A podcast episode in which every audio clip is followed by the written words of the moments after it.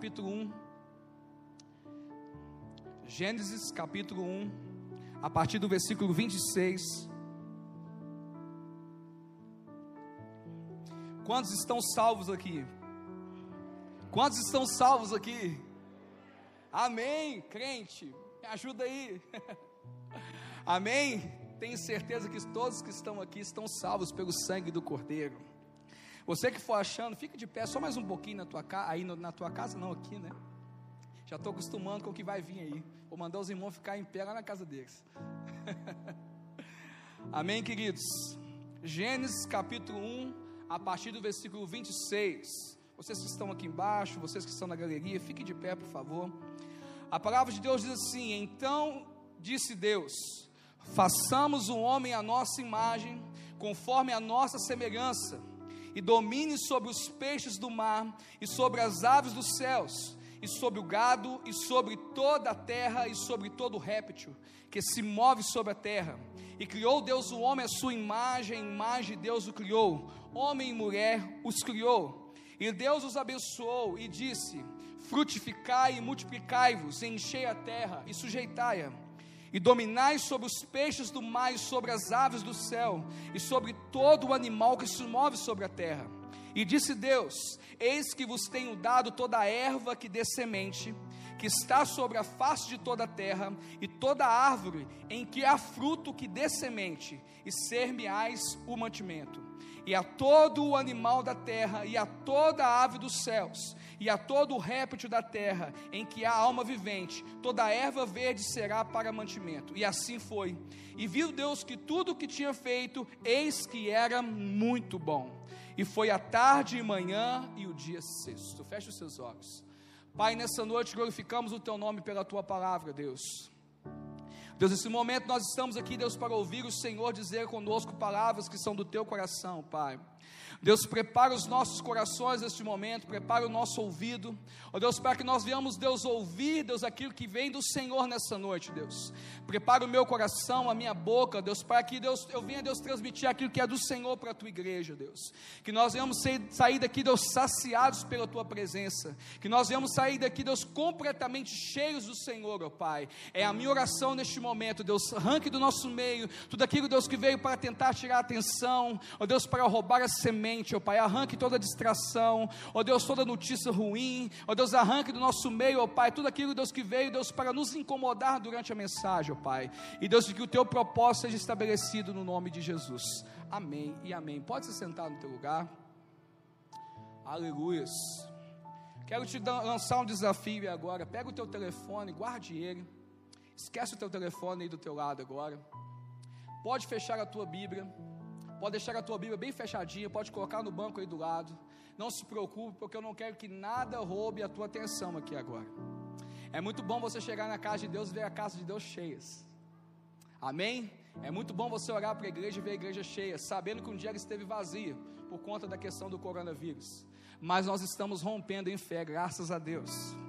E nessa noite eu quero falar um pouco com você sobre aquilo que Deus ele nos fez, o porquê que Deus nos fez e para onde Deus quer nos levar mas trazendo num contexto ao qual nós fizemos hoje no culto, que é o contexto de família. Eu creio que todo ser humano, assim quando ele nasce, quando ele vai criando ali a sua fase, na sua, na sua fase de infância ainda, ali como adolescente, ele começa a ter um sonho. Ele começa a ter um sonho de um dia ter uma família. Ele já faz parte de uma família, mas ele tem o sonho de adquirir uma família. Só que isso vai acontecendo que ele vai crescendo, e ele vai vendo também as frustrações que ele vai encontrando dentro da sua casa, dentro da sua família, vendo as frustrações também de pessoas ao seu redor, sendo parentes, sendo amigos, sendo no seu trabalho, sendo na sua escola, você vai vendo algumas coisas em questões de frustrar a tua imagem quanto à questão da família. E é um desafio para mim, como pastor, hoje pregar sobre família dentro da casa de Deus. Pastor, não era para ser um desafio, mas é um desafio. Porque a igreja hoje tem uma imagem diferente do que realmente ela precisa ter, do que o termo que significa família. A família nada mais é do que algo que Deus estabeleceu sobre a terra. E não tem como falar da família se não voltarmos à origem de tudo, aonde tudo começou. Eu sei que todos que estão aqui já enfrentaram um problema de família, ou estão enfrentando um problema de família, ou irão enfrentar um problema de família, porque isso é inevitável. Todos nós vamos passar por este momento. Você sabe disso que o nosso coração ele nos engana, mas a nossa alma existe algumas questões que geram marcas dentro de nós. E essas marcas muitas das vezes nos deixam impossibilitados de andar, impossibilitados de caminhar, impossibilitados de acreditar e impossibilitados de acreditar que Deus pode fazer algo ao nosso favor. Trazendo para um contexto de família, onde nós vamos aplicar isso hoje que nós lemos aqui. Você tem que abrir o teu coração agora e dizer para Deus assim: Deus, a situação da minha família até esse momento é essa, mas eu acredito no milagre do Senhor quanto à minha história. Para tudo no mundo tem solução. E Deus é um Deus de restauração em todos os quadros, desde que o homem entenda o seu papel dentro do lar, desde que a mulher entenda o seu papel dentro do lar, e desde que o filho entenda o seu papel dentro do lar. E é sobre isso que eu quero falar com vocês hoje. Nós acabamos de ler aqui em Gênesis capítulo 1, a partir do versículo 26, aonde mostra que Deus, ele criou o homem e Deus criou a mulher. Nós sabemos que tudo vem de Deus, tudo começa em Deus e tudo termina em Deus. Ele é o começo e ele é o fim de todas as coisas. Sabemos que Deus ele estabeleceu algumas coisas para mim e para você, e Deus tem um anseio muito grande que eu e você venhamos descobrir tudo isso. Descobrir de uma forma natural e não de uma forma traumática. Não através de uma dificuldade, mas sim através de uma esperança que é gerada do coração de Deus para nós. Só que o mundo hoje ele quer virar para mim e para você, e o mundo quer nos impor uma imagem diferente daquilo que Deus ele colocou para mim e para você. Porque hoje, quando você vira para um homem, você vira para uma mulher, melhor dizendo, você vira talvez para um adolescente, ou você vira para um jovem, você vira para ele e fala assim: olha, você tem um anseio de construir uma, fa uma família. Ele vira para você e ri e fala assim: eu não, eu não, eu quero ficar solteiro, porque está melhor ficar solteiro do que casado. Hoje tudo isso está completamente com o seu significado alterado, porque o homem machucado, o homem sem saber a sua essência, sem saber de onde ele saiu, ele tem distorcido a imagem da família. E por hoje nós andarmos aqui hoje num conceito de igreja, nós sabemos que a igreja é constituída por famílias. E a saúde do corpo de Cristo a saúde do corpo, ao qual Cristo é o cabeça, e nós somos o corpo, a saúde do corpo está ligada à saúde das famílias da igreja. Nada adianta a igreja ter um pastor fervoroso, nada a igreja ter, a igreja ter um ministério de louvor fervoroso, ter os melhores diáconos, ter os melhores departamentos, se as famílias estão doentes. De nada adianta porque nós vamos estar tentando remar, mas nada vai caminhar, uma hora vai empacar. É aquele cavalo que uma hora ele vira e fala assim: agora não vai mais, porque é eu que estou dominando aqui. E tudo isso gera um desconforto. Mas quando eu trago no contexto hoje para vocês de Gênesis, eu quero que você abra a mente de vocês agora. Entenda, a tua família pode estar do jeito que está, mas Deus tem solução para todos os problemas da tua casa.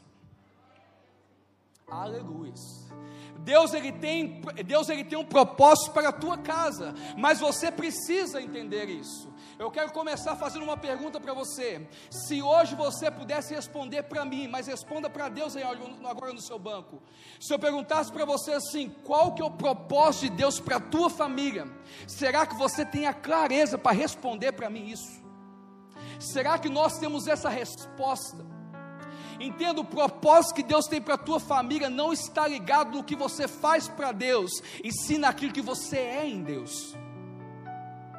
Eu posso ouvir um amém? Eu posso ouvir um amém? Deixa eu ler um trecho aqui que eu achei fantástico, eu até coloquei aqui para vocês, preste atenção. Quando Deus quis criar os peixes, Ele falou com o mar. Quando Deus quis criar as árvores, Ele falou com a terra. Mas quando Deus quis criar o homem, ele voltou-se para si mesmo e disse: façamos o homem à nossa imagem.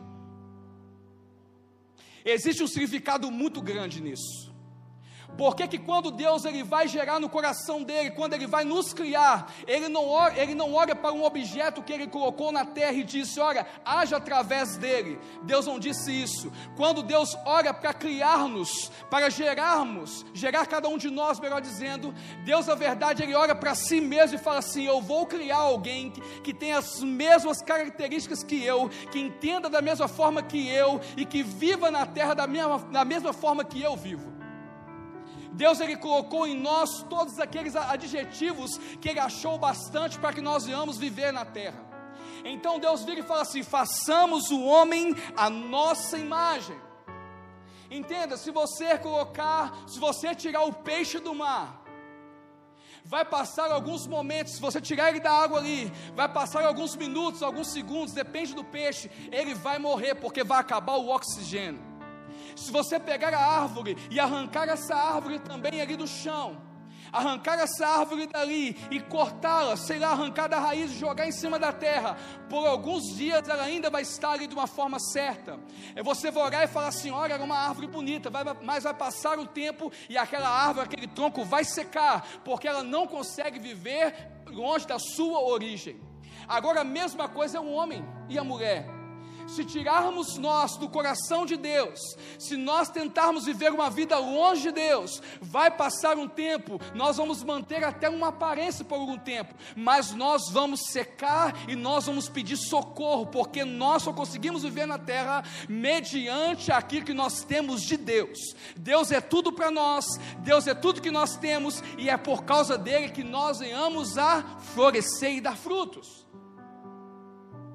Pastor, por que, que você está falando tudo isso? Você vai entender. Em Efésios capítulo 2, versículo 10, vai dizer assim: Porque somos criatura sua, criados em Cristo Jesus para as boas obras, os quais Deus preparou para que, para que nós nelas praticássemos. Espera aí, Deus nos criou para algo. Preste atenção aqui, não perca atenção. Deus ele nos criou para algo.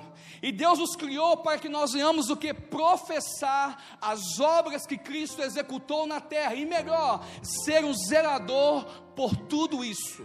Então nós somos criados pela glória de Deus para transparecer a terra mediante a glória do Pai.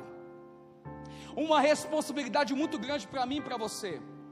Entenda uma coisa do céu para a tua vida: a nossa origem vem de Deus. E sem Deus nós não podemos fazer nada na terra. O que nós fazemos sem Deus nada mais é do que um mero teatro, e uma hora isso vai acabar.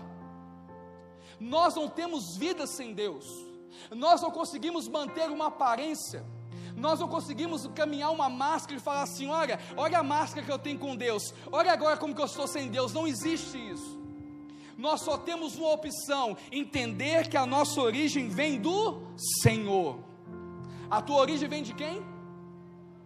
Deixa eu ouvir. A tua origem vem de quem? Vira para o teu irmão do lado e fala assim: a tua origem vem de Deus. Vira para o outro e fala assim: a tua origem vem de Deus. Vire para mais um e fala assim: qual que é a tua dificuldade em entender que a tua origem vem de Deus?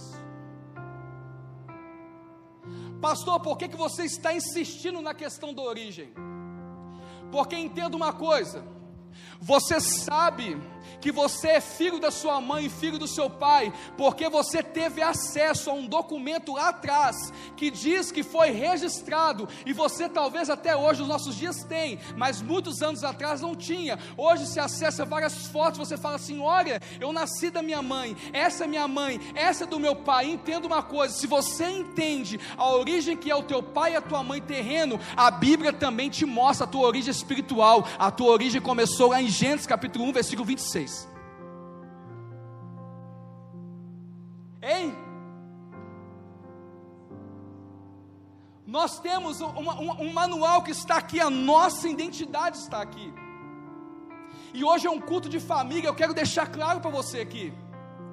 Nós estamos aqui para falar do bem mais precioso. E o primeiro projeto que Deus estabeleceu na terra. Deus ele cria tudo. E depois Deus fala assim: olha, façamos o homem. Eu posso ouvir um amém? Deus nunca vai colocar você em um lugar que esteja inacabado, pelo contrário, Ele sempre vai te colocar no lugar pronto, tendo tudo que você precisa para sobreviver naquele lugar. Gênesis capítulo 2, versículo 19 vai dizer assim: Olha, havendo, pois, o Senhor Deus formado da terra todo o animal do campo e toda a ave dos céus, o trouxe a Adão, para este ver como lhe chamaria.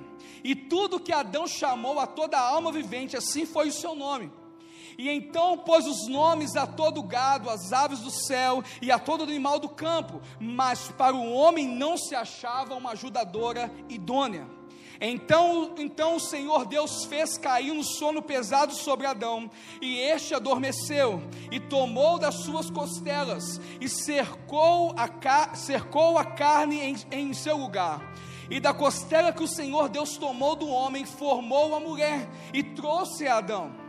E disse a Adão: Esta agora é osso dos meus ossos e carne da minha carne. Essa será chamada mulher, porquanto do homem fui tomada. Portanto, deixará o homem o seu pai e sua mãe, e se ajuntará com a sua mulher, e serão ambos uma só carne.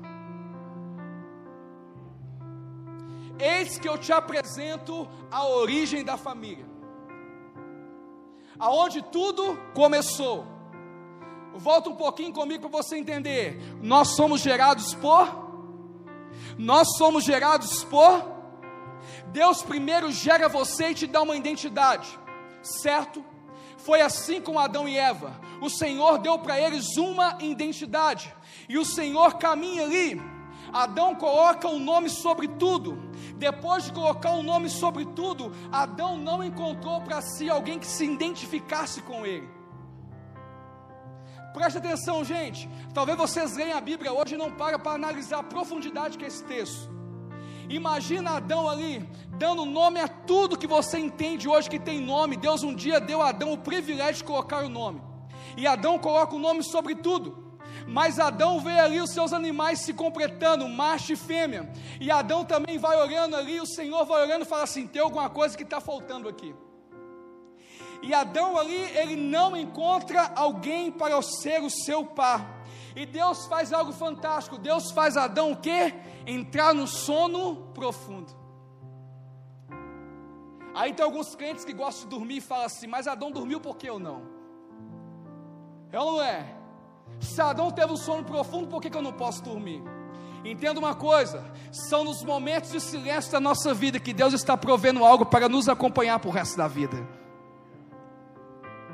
Ei, são nos momentos que nós achamos que não tem nada acontecendo, é o momento que Deus está preparando algo que é para sempre e não para momento. Deus não age no momento, Deus age no eterno. Com Deus é sempre, para sempre, sempre será com Ele. Aleluias. E Adão ali, ele tem um sono profundo. E legal que depois que Adão dorme, Deus faz o quê? Deus pega ali uma costela de Adão e Deus ali forma a mulher. Aí algumas mulheres vão falar assim: Nossa, eu vi então da costela. É como que esse negócio, pastor, me explica como que funcionou isso. Entenda, não se preocupe de onde você veio. O importante é que você está aqui, guardado e feliz pelo poder do sangue do Cordeiro. Amém? Eu já vi algumas irmãs falando assim, mas como que é esse negócio? Por que, que Deus não fez o bonequinho igual fez o Adão? Por que, que ele teve que tirar de mim? Eu vou te explicar na Bíblia por que hoje. Amém? E quando o Senhor ele faz isso, o Senhor forma a mulher ali da costela do Adão, nosso amigo Adão, e Deus faz algo fantástico.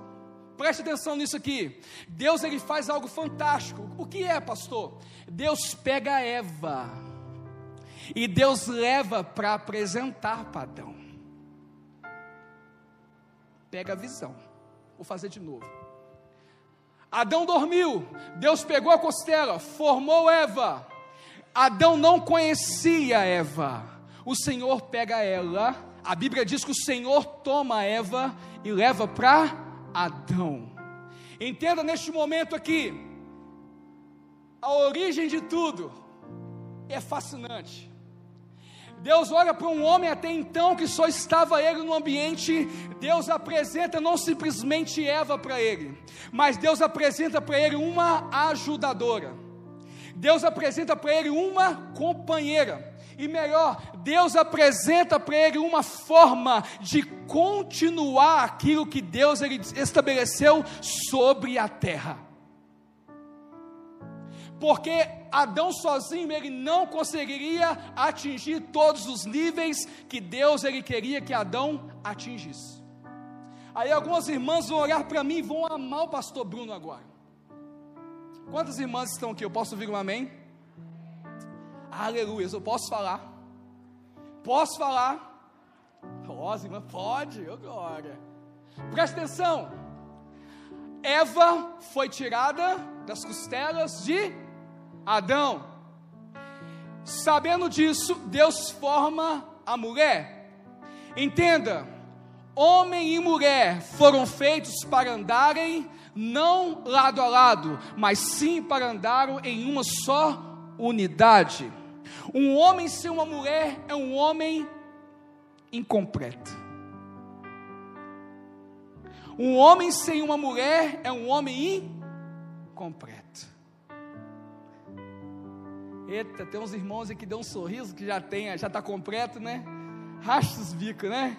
É bom demais os irmãos casados neste momento. Olha para a irmã e fala assim: É, tu és, é, ô glória, estou completinho, completinho. Amém? Olha para você ver. Deus colocou um caminho para a humanidade. Quando Deus leva Eva e apresenta Adão, Deus está mostrando para Adão o seu primeiro projeto na terra, que não foi feito para dar errado, pelo contrário, foi feito para dar certo. Qual é esse projeto, pastor? O tema da minha mensagem hoje. A família é a base de tudo. A família é a base de. Repite, repete comigo. A família é a base de. Lembra que eu falei no começo? Quando eu comecei dizendo para vocês aqui que a sociedade se criou uma imagem que não é uma imagem estabelecida de Deus pela família.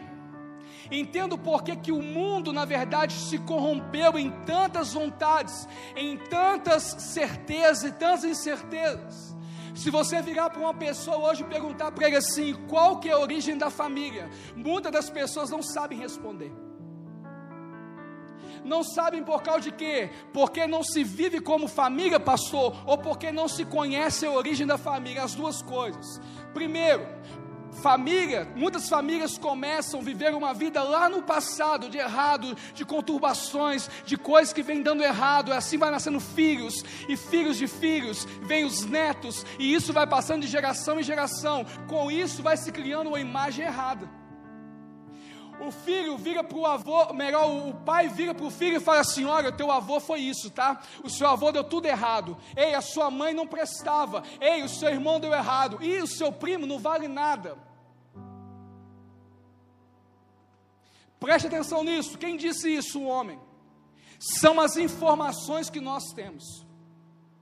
Ah, não, mas o seu avô, o seu tataravô, era esse homem, era esse homem. Olha, você está igualzinho ele, hein? Cuidado. Naquele momento, essa pessoa que pega essa informação, na verdade, ele não pega como uma informação positiva, pelo contrário, ele cria uma imagem não errada do avô, mas sim uma imagem errada do que é ser família. E nós, quando temos uma imagem errada do que é ser família, nós transmitimos isso para o corpo de Cristo. Porque se eu não consigo entender o que é ser família, vai ser muito difícil de eu caminhar com meu irmão que senta do meu lado todos os dias e não é sangue do meu sangue, pelo contrário, a Bíblia manda eu amar ele, vai ser muito difícil eu amar o meu irmão, sendo que eu não amo os meus da minha casa. Eu posso vir um amém? E criou Deus o homem à sua imagem, a imagem de Deus o criou, homem e mulher os criou. E Deus os abençoou e disse: Frutificai e multiplicai-vos, enchei a terra e sujeitai-a, dominai sobre os peixes, sobre as aves do céu, sobre todo animal que se move sobre a terra. E disse Deus: Eis que vos tenho dado toda erva que dê semente, que está sobre a face de toda a terra, e toda árvore em que há semente, que nela dê fruto, e assim se sirva por mantimento, e todo animal da terra, e toda ave dos céus, e todo réptil da terra, em que há alma vivente, toda erva verde será para mantimento, e assim foi. Entenda uma coisa, eu já falei e vou repetir: Deus ele te colocou, Deus cria o homem, mas quando Deus cria o homem, o ambiente que o homem vai é um ambiente que já tem tudo que ele precisa. Você entendendo o contexto aqui agora do que é o homem, de como a mulher foi formada, e entendendo que foi Deus a partir do momento que Deus apresenta Eva para Adão. Você entende que esse momento é o momento que Deus apresenta Adão, não simplesmente Eva, mas Deus mostra para Adão assim: olha, aqui está o primeiro projeto. Deus criou o projeto e disse assim: olha, aqui está a família, mas para que a família consiga viver na terra, já está tudo pronto. já está tudo pronto. Ei Adão, e tem um versículo aqui que eu coloquei aqui que é fantástico, que me chamou muita atenção, que é o versículo 29 do capítulo 1, que diz assim: E disse Deus: Eis que vos tenho dado toda a erva que dê semente, e que, que está sobre a face de toda a terra, e toda árvore que há fruto que dê semente, e vos, ser, vos servirá por mantimento. Aleluia. Eu posso ouvir um glória a Deus?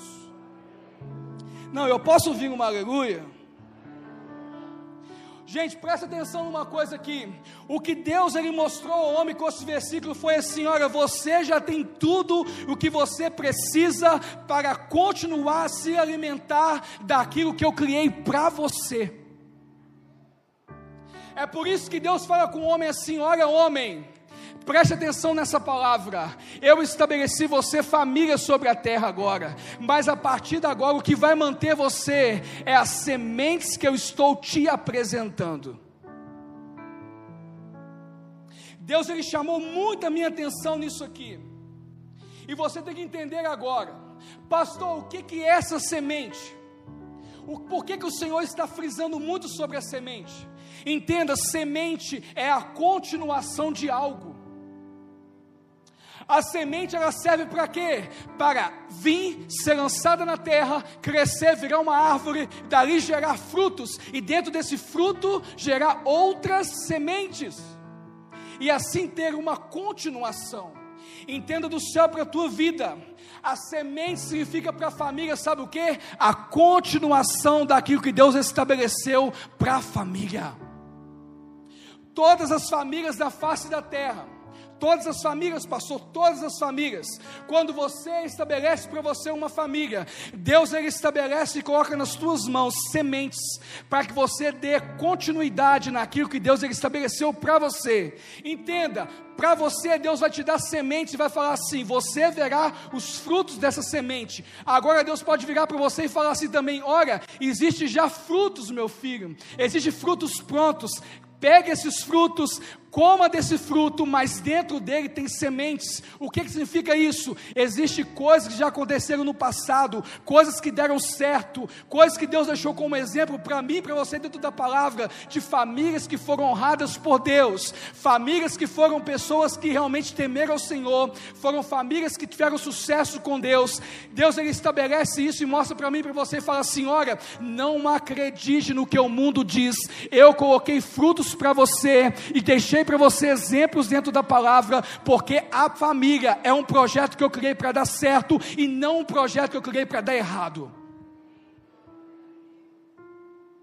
Eu quero que você hoje desconstrua da tua mente tudo aqui que você criou como trauma da família. É normal o pastor estar desmotivado com a família? É normal, não era para ser, mas é normal. Porque o mundo te machucou as situações te machucou, a mentira, a desgraça, a prepotência, várias outras coisas te machucaram. E isso deixou marcas em você. Mas isso não muda a tua identidade, de onde você veio. Porque quando você entende a tua identidade, saber eu sou a imagem de Deus, pode se levantar tudo, mas você não perde a essência que Deus é em você. Em Provérbios capítulo 24, no versículo 3, vai dizer assim: Com a sabedoria se edifica a casa, e com o entendimento ela se estabelece. Não, eu vou repetir. Diz assim, Provérbios capítulo 24, versículo 3: Com a sabedoria se edifica a casa, e com o entendimento ela se estabelece. O maior desafio da humanidade, o maior desafio nosso como cristão hoje, não é acreditar no meu marido, não é acreditar na minha esposa, não é acreditar no meu filho, acreditar no meu pai ou no meu irmão. O maior desafio meu e seu hoje é estabelecer domínio sobre aquilo que Deus ele já colocou na terra e já está pronto. Porque Deus ele fez isso com Adão, fez, pastor. Deus ele fez. Deus ele vira para Adão e fala assim: "Olha Adão, agora você vai multiplicar.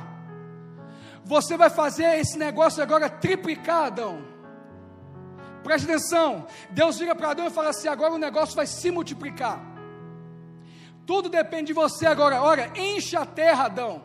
Se sujeita a ela, mas aí no final o Senhor vira para Adão e fala o quê? Dominai sobre tudo. Preste atenção. Se você esqueceu tudo até agora, guarde isso. Dominai Adão sobre tudo. Ele não mandou Adão dominar sobre algumas coisas, ele mandou Adão exercer domínio sobre tudo. Entendo que nós lemos em Provérbios capítulo 24, versículo 3 é: com sabedoria se edifica a casa. Entenda uma coisa: o domínio, o dominar está ligado à sabedoria.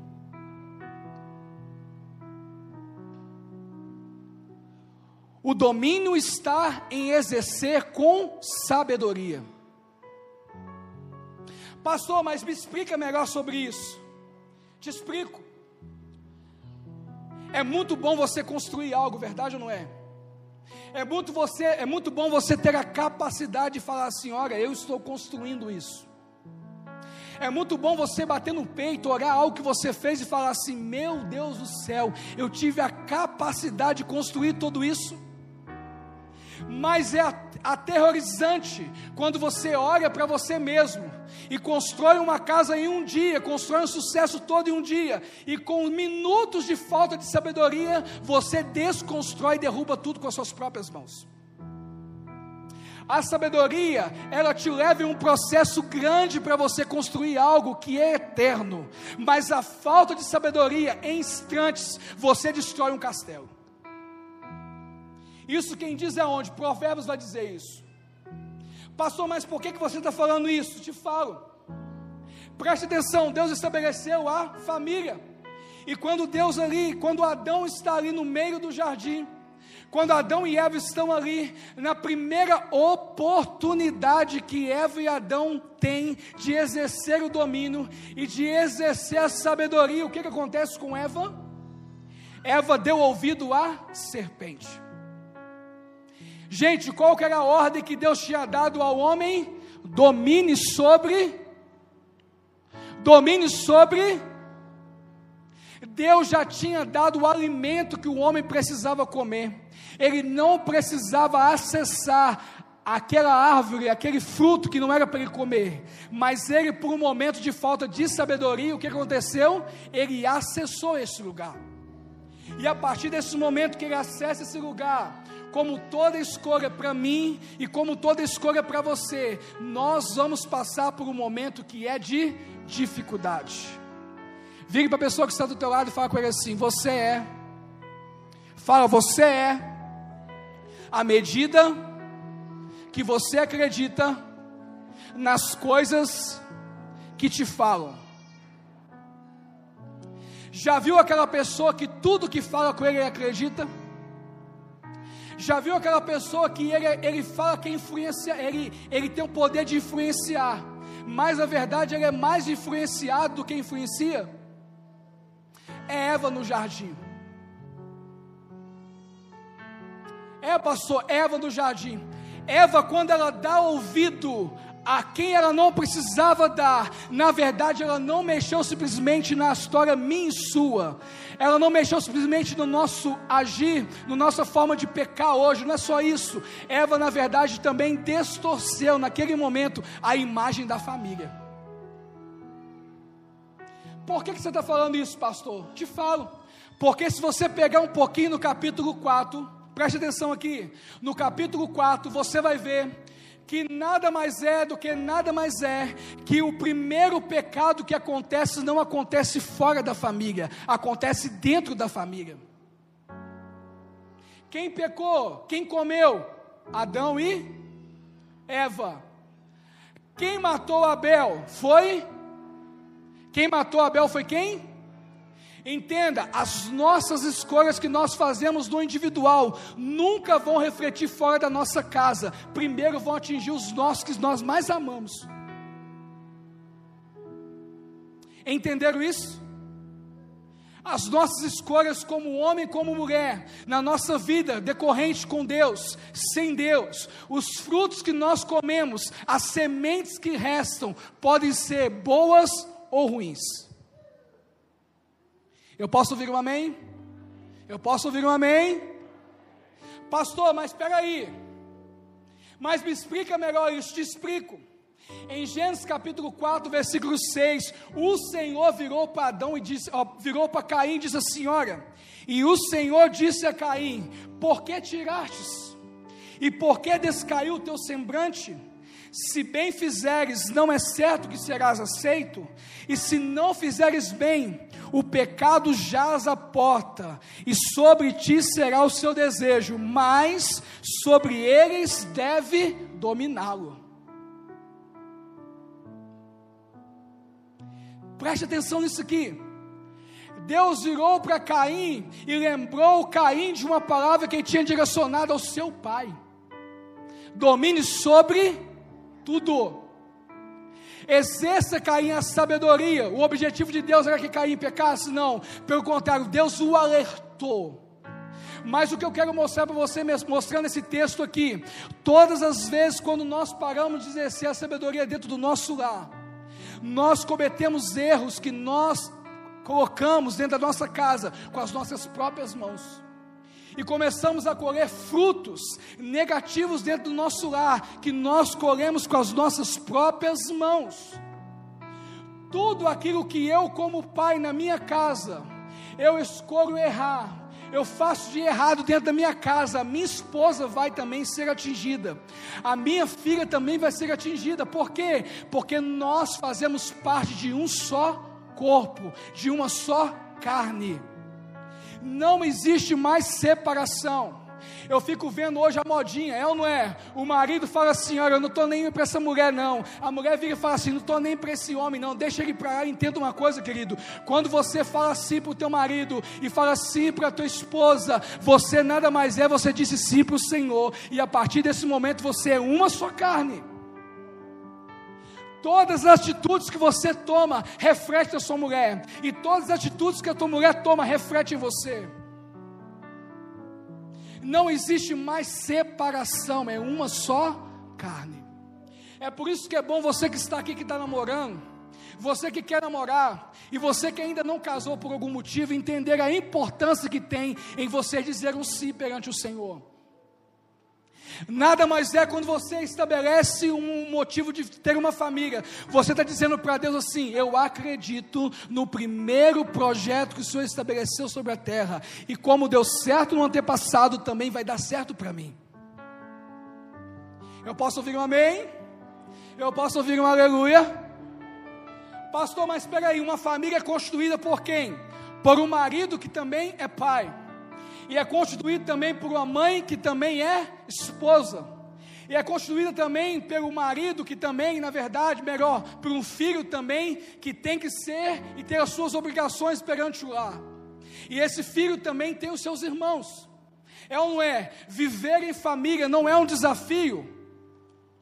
Preste atenção nisso aqui. Viver em família não é um desafio. Viver em família é uma virtude. Viver em uma família é entender a, a essência do projeto de Deus e estabelecer ser vivente na minha casa. Pastor, mas por que, que você está falando isso? Por que, que nós perdemos a identidade de família? É porque o marido não respeita o lugar dele, a esposa não respeita o lugar dela, os filhos não respeitam o lugar dele, é todo mundo querendo invadir o espaço do outro. É, É, pastor? É. E é onde nós temos hoje cavado a nossa própria cova, como família.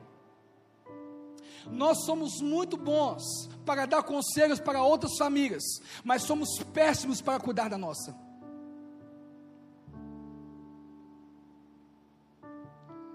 Acreditamos de tudo que as pessoas falam que vai acontecer na nossa vida, mas quando fala que vai acontecer na nossa família, nós nos bloqueamos.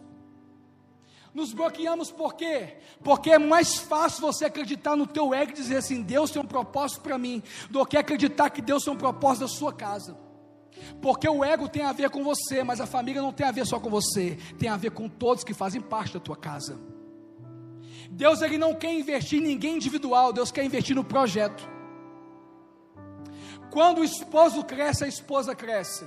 Quando a esposa cresce, o esposo cresce. Quando os pais crescem, os filhos crescem. E quando os filhos crescem, os pais crescem. Dentro de um lar não existe ninguém mais importante, existe cada um desempenhando o seu papel como manda a palavra de Deus. Quando a mulher começa a querer fazer o papel do marido, dá tudo errado. Quando o marido começa a querer fazer o papel da mulher, dá tudo errado. Quando o filho quer ser pai dentro de casa, dá tudo errado. Quando a filha quer ser mãe dentro de casa, dá tudo errado. Pastor, é, é. Porque se Deus ele deu uma direção para Adão e Eva, ele diz assim: olha, domine sobre tudo. A mesma palavra está sobre a minha casa e sobre a tua casa. E melhor, assim como Deus disse: olha, domine sobre isso, domine sobre isso, Adão, sobre isso, Eva, sobre isso, Deus nos deixou um manual que é a Bíblia hoje, que relata o papel do esposo, o papel da esposa, o papel dos filhos e os papel dos pais com os filhos, e melhor, trata o nosso papel individual também. E por que, que a igreja tem perecido por isso, pastor? É onde eu mais queria chegar nessa mensagem é porque nós não estamos acessando o manual que Deus deixou para nós. Nós queremos criar uma imagem da família, daquilo que as pessoas têm contado para nós. Ei, Fulano, casa não, porque casamento é uma desgraça, viu? Ei, você já olhou o WhatsApp do teu marido? Ele deve estar te traindo, porque o meu te traiu. O meu me traiu. Ei, fulano, você tem orado o teu filho? O que, que ele está fazendo? É, a minha filha ó, só fica na esquina ali beijando as bocas. Pode orar que a tua filha também está. O mundo, ele te força a entender algo que é ruim. O mundo, ele abre margens para você pensar em algo ruim. Mas Deus te deixou um método de te mostrar como se faz certo. O primeiro passo para você acreditar na tua família Quantos querem saber o primeiro passo para dar tudo certo na tua casa? É você fechar os teus ouvidos para as bocas mentirosas que querem distorcer os valores da família. É desligar a tua internet quando o infeliz começa a dizer baboseiras no YouTube, como se tem demais. Eu ouvi essa semana que eu fiquei muito nervoso. Um cara que vira e fala assim: não acredite na família. Não acredite nessa verdade, porque isso nada mais é do que um monopólio para que se crie um comércio ainda maior. Na verdade, tudo vai separar depois, ninguém vai morrer casado. Eu falei assim: meu Deus do céu, esse cara é um abençoado. Abençoado. Nós não podemos perder os valores. Igreja, preste atenção aqui. Você já viu que muitas das vezes as pessoas vêm falar mal do filho do outro com você, e você tem um filho, e de repente você começa do nada a projetar o problema do filho do outro, do seu filho. Você já viu que muitas das vezes as mulheres gostam muito disso, né? Os homens também. A minha, a, mãe, a minha mãe sempre falava um negócio comigo, que eu não vou esquecer: pior do que uma mulher fofoqueira é um homem fofoqueiro. Estou errado, Marcelo? Que a mulher fala mesmo, mas o homem é daqueles, né? Você viu? Ó, não conta para ninguém não, tá? A mulher fala mesmo, o homem não, não conta para ninguém não, viu? Ó, só está sabendo nós dois, na verdade está sabendo todo mundo já. A minha mãe sempre falava isso comigo, pior do que um homem, que uma mulher fofoqueira é um homem fofoqueiro. Porque notícia ruim, gente, corre assim, ó. Só que quando se trata da família, nós temos que estar atentos Para mudar o teu dia para uma coisa mal, basta simplesmente uma notícia. Mas para levantar o teu dia, talvez vai demorar os 24 horas para no final você acreditar que o dia está melhor. Por que, que eu estou falando isso? Para você construir a imagem da tua família demora tempo, mas para você perder ela demora segundos. E demora não simplesmente de algo que você acredita que a tua família é. Talvez alguém que chega perto de você e fala assim: Olha, eu tenho notado que você não está sendo feliz na tua casa, né? Gente, o que mais tem hoje é pessoas falando que quer ajudar, mas a verdade está colhendo informação do lar. Eu é não é, pastorzão? Aqui, eu tenho notado que você não está bem, né? É, eu tenho notado, né, que você está assim meio triste, né, pastor Dada? Meio triste. Eu tenho notado assim que você está meio assim, cabisbaixo no culto, né? Está acontecendo algo? Foge, é captador de informação, quer o teu mal, quer te destruir. Porque quem quer, quem quer te ajudar, ele não está querendo saber a causa simplesmente, ele já te traz a solução. Você tem que acordar, gente. É o ano 2021, nós não podemos errar. Nós já erramos muito até hoje. Quando se trata de família, sabe por que, que hoje está sendo normal? Eu não quero mais ficar com fulano, eu vou separar. Eu não quero ficar com mais fulano, eu não quero. Eu não quero mais isso, eu não quero aquilo. Por que, sabe por que, que isso está sendo normal hoje no meio da, da igreja? Porque a igreja perdeu os princípios que é da família. Ah, pastor, mas existem tantas coisas, existem tantas coisas que podem acontecer para destruir um lar? Sim, pode. E eu acredito que Deus ele não quer que ninguém viva uma opressão. Eu acredito que Deus ele não quer que ninguém viva sendo traído, sendo traído. Eu acredito em tudo isso. Mas acredito também o que mais destrói os casamentos hoje, gente, não são traições simplesmente, são conversa fiada. É o disse que não me disse. O que mais destrói relacionamento de mãe com filho hoje, de filho com pai, é as conversas que eles escutam dos vizinhos. É o irmão bem intencionado da igreja que quer dizer assim: deixa eu ver como que está o, o filho do pastor, né? Deixa eu ver, pastor, eu vi seu filho é, outro dia na rua ali, eu fiquei preocupado, sabe? Eu vi ele passando na esquina ali, mas ele está tudo bem? Aí o pastor, né, bem intencionado, não, irmã, glória a Deus. Ele passou lá, mas ele estava só esperando um coleguinha lá. Aí o irmão pega a informação, telefone sem fio, joga no peito e fala assim: Olha, eu conversei com o pastor, viu? E o filho dele estava na esquina e estava esperando o coleguinha. Imagina o que, que eles vão fazer. Isso está o que? Falando mal da, da família? Simplesmente não. Está distorcendo os valores. Aí você vai falar comigo assim, pastor, entrei aqui, minha família está destruída. E aí? Entenda, talvez pode ter sido destruído porque você procurou com as suas próprias mãos. Mas também pode ter acontecido com você algo que você não esperava. Entenda, para as duas situações tem jeito. Tem, pastor, sim, você sabendo o seu, o seu dever como homem, e você sabendo o seu dever como mulher, você sabendo o seu dever como filho, e você sabendo o seu dever como pai. Pastor, então me fala um pouquinho, falo para você, querido. A Bíblia nos fala algumas coisas, eu quero deixar aqui para mim já correr para o final. Quem aqui quer que Deus fale com os maridos aqui? Deixa eu ver. Não, pode levantar a tua mão. Quem é que quer que Deus fale com os homens dessa casa? Levanta a mão aí.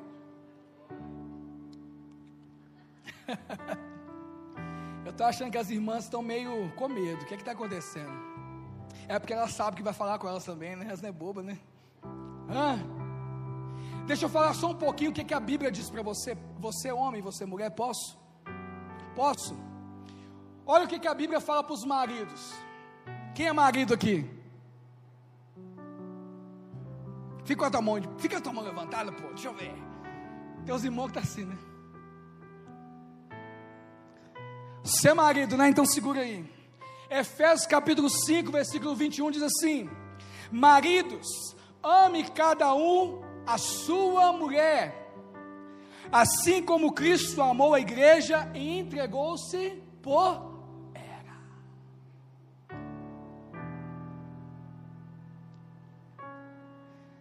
Tem muita mulher olhando para o marido aí. O que está acontecendo? É aquele momento da pregação que todo mundo espera, né? O momento de olhar para o outro e falar assim: é tu, rapaz. Ei, maridos, Efésios capítulo 5, versículo 28 ao 29 diz assim também: Da mesma forma, os maridos devem amar cada um a sua mulher como seu próprio corpo. Quem ama a sua mulher, ama a si mesmo. Além do mais, ninguém jamais odiou o seu próprio corpo, antes o alimenta e dele cuida, como também Cristo faz com a sua igreja. Mulher, olha para um homem que está do teu lado e fala assim: Você sabe da tua responsabilidade? Vire para um homem que está perto e fala assim: Você sabe da sua responsabilidade? Gente, não é amar simplesmente a você, é amar a mulher como Cristo amou a igreja e também se entregou por ela. O problema é que o homem chega em casa e ele acha que só ele tem a razão. Ele nem chegou em casa, ele já joga o sapato lá em cima e a mulher tem que desviar, senão passa direto. Ele acaba de tomar banho, ele joga a toalha. Ele grita assim: cadê a comida, mulher? A comida está em cima da mesa. Ele fala: cadê o suco, mulher? É, ué, tem um bravo assim. Cadê? É ou não é? Vocês estão ouvindo falar isso aqui, mas isso aqui é verdade em muitas casas, tá? Eu estou falando aqui, não é brincando, não é sério. O homem confunde, ele troca o amar por ser alguém autoritário dentro de casa. Você nunca vai conquistar a tua mulher pelo tanto que você manda, e sim pelo tanto que você a ama. Eu posso ouvir um amém? Aleluia. Ô oh, Jesus. Ninguém falou assim, fala a Deus. Aleluia. Preste atenção só em mais um então. Eclesiastes capítulo 9, versículo 9 vai dizer assim: Desfrute a vida com a mulher, a quem você ama, todos os dias dessa vida sem sentido que Deus dá a você debaixo do sol todos os dias sem sentido, pois essa é a sua recompensa na vida pelo seu árduo trabalho debaixo do sol. O maior, o maior benefício que o homem pode ter na terra é ter do seu lado uma mulher que veio não para o destruir, mas o ajudar. Nós homens temos que entender o valor que existe uma mulher do nosso lado. Aleluias. Nós temos que entender que o mais que amar, nós também temos que saber o que nós temos que respeitar. O homem ele não conquista nada simplesmente impondo. Ele conquista sabendo o espaço da mulher, porque ela também tem as suas obrigações. Gente, a mulher cuida do menino o dia inteiro. O homem chega em casa com 20 minutos, ele estraga o dia da mulher. Tem mulher que vira e fala assim: esse homem tem que trabalhar 24 horas por dia, porque ele chega aqui, com dois minutos ele acaba com o meu dia. É ou não é? Pastor, mas isso é uma realidade só lá fora, né? Não, é dentro da igreja. Quando nós paramos, os homens, escuta isso aqui, quando nós, homens, paramos de desempenhar o nosso papel como homem dentro de casa, mediante o que a Bíblia diz, nós também paramos de oferecer sacrifícios vivos e santos ao Senhor dentro da casa dele. Porque se eu não cuido da minha casa como homem, é impossível cuidar da casa de Deus como Cristo, Ele amou a igreja. É impossível um homem dizer que ama o Senhor, sendo que ele não ama a mulher dele. É, pastor, sim, mas é o Senhor que não conhece. Só não conhece a mulher que eu tenho. Na verdade, foi a mulher que Deus te deu. E aí, vai ver com ele. Mas se eu ficar comigo lá 24 horas, o senhor vai ver o que, que é. Eu não quero ir para lá, querido. Fica você e ela, tá bom lá. Resolve vocês dois. Mas ela para mim, pastor, quando eu casei era tudo, pastor. Eu falava, ela fazia, entenda, gente, no começo. Lembra o que eu falei no começo? A árvore, quando é arrancada, do, arrancada da terra, Quando você joga ela ali, tira as raízes e joga em cima ali da terra, o tronco, você olha para o tronco e fala assim: é bonito, é uma árvore, só está caída. Muitas das vezes nós começamos um casamento, uma vida e família da forma errada. Só que vai chegar um dia, como não está ligado no que é para ser ligado, vai aparecer o que? Morto, sem sentido e sem vida. Os casamentos hoje começam da forma errada. O homem cria uma visão errada do que é ser casado, do que é ser um marido. E quando fica, passa um ano, dois anos, três anos, quatro anos, ele estabeleceu para ele uma visão errada. Então ele começa o quê? Em vez de ele culpar ele mesmo e ver que ele errou na forma de agir, ele começa a apontar a mulher e dizer que ela é culpada por tudo. Muitas vezes nós focamos demais no erro dos outros, como o pastor Pedro postou outro dia. É porque na verdade nós estamos querendo o quê? Ocultar os nossos. Eu, né, sempre a gente está aí, sempre atendendo pessoas, atendendo casais, pessoas, e é sempre isso. Muitas das vezes a nossa forma de agir dentro da nossa casa, os problemas que são gerados, principalmente no cabeça que é o homem, é porque ele não reconhece que ele falha, ele, ele quer sempre transmitir para a mulher que a mulher que erra.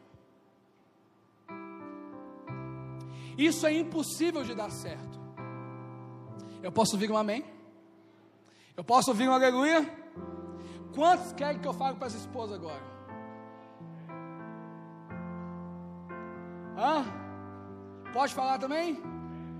As irmãs agora ficam quietinhas, né? Os irmãos, tipo assim, não precisa falar não, pastor.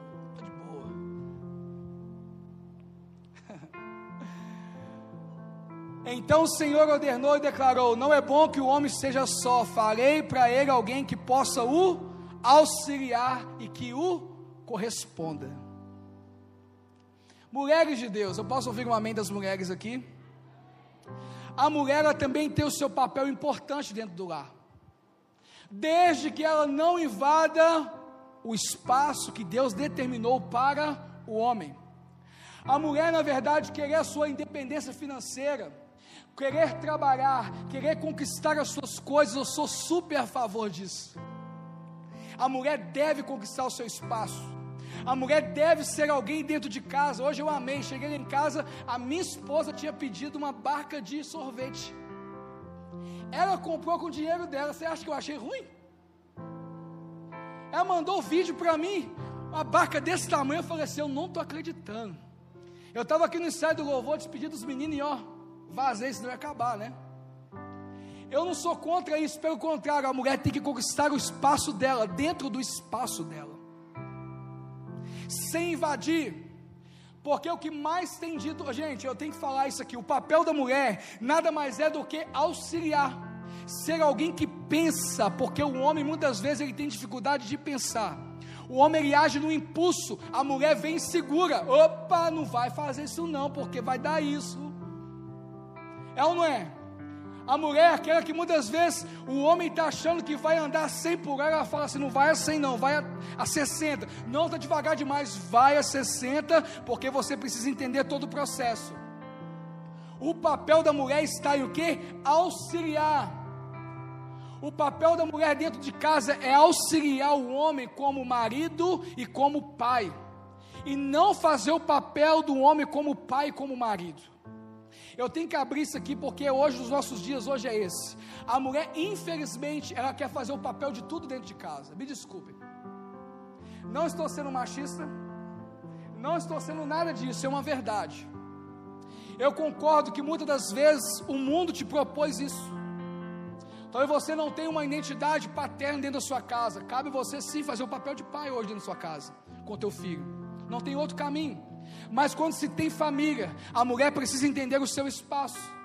Porque muitas das vezes a mulher, ela não vai tomar a decisão, ela vai auxiliar na decisão.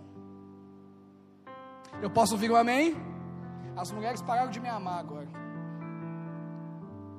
Ah, pastor, então dentro da minha casa eu não posso virar para o meu marido e falar assim: vão fazer isso? Pode, mas a tomar a decisão e fazer não vai ser só sua, vai ser em conjunto. Eu posso ouvir um amém? Amém? Olha para você ver, Provérbios vai dizer assim: uma esposa exemplar, feliz quem a encontra, e muito mais valiosa que rubis. Seu marido tem plena confiança nela e nunca lhe falta coisa alguma. Ela só lhe faz bem e nunca mal. todos os dias da sua vida. Aleluias. O que eu mais vejo é esse versículo recitado hoje e colocado em muitos flyers aí de anúncios de culto de mulheres. É lindo e maravilhoso, mas é um desafio para todas as mulheres viverem esse versículo. É, pastor, ah, eu encontrei a minha esposa, então agora eu encontrei tudo. Ela já tem todos esses adjetivos? Não ela agora vai ser lapidada dentro do casamento para adquirir. Ela não vai conseguir ser perfeita, mas ela vai buscar a perfeição mediante aquilo que Deus está lhe impondo. E eu quero abrir um parênteses aqui para você entender. Quando você escolhe ficar com alguém, na verdade você escolheu ficar com alguém imperfeito. E essa imperfeição dele vai te incomodar por um tempo mas você andando em união, entendendo o espaço do esposo, entendendo o espaço da esposa, na verdade você vai estar o quê? Sendo alguém que está contribuindo para que aquela pessoa se torne uma pessoa melhor. Não adianta o homem virar para a mulher amanhã e virar para ela e falar assim: olha, você não tem sido sábia, você está destruindo a casa, você não tem entendido a Bíblia, não adianta, você não tem que apontar os erros, você tem que apontar a solução. É um desafio para as mulheres, pastor, dos, dos nossos tempos hoje. Entender essa palavra é um desafio muito grande. Porque edificar é alguém que pega a mão na massa e constrói. Eu posso ouvir um amém? Muitas das vezes o homem é aquele que, no sentido espiritual, entenda. O homem é aquele que diz assim: vamos fazer Está aqui o material para que se construa. E a mulher é aquela que vai pegar cada brocozinho, cada massinho vai falar assim: vamos construir, amor, algo que é muito maior do que nós pensamos. O papel da mulher é muitas das vezes o homem estar sem direção, ela trazer a direção para casa. É o homem estar perdido muitas das vezes porque o homem fica perdido, gente. Fica ou não fica?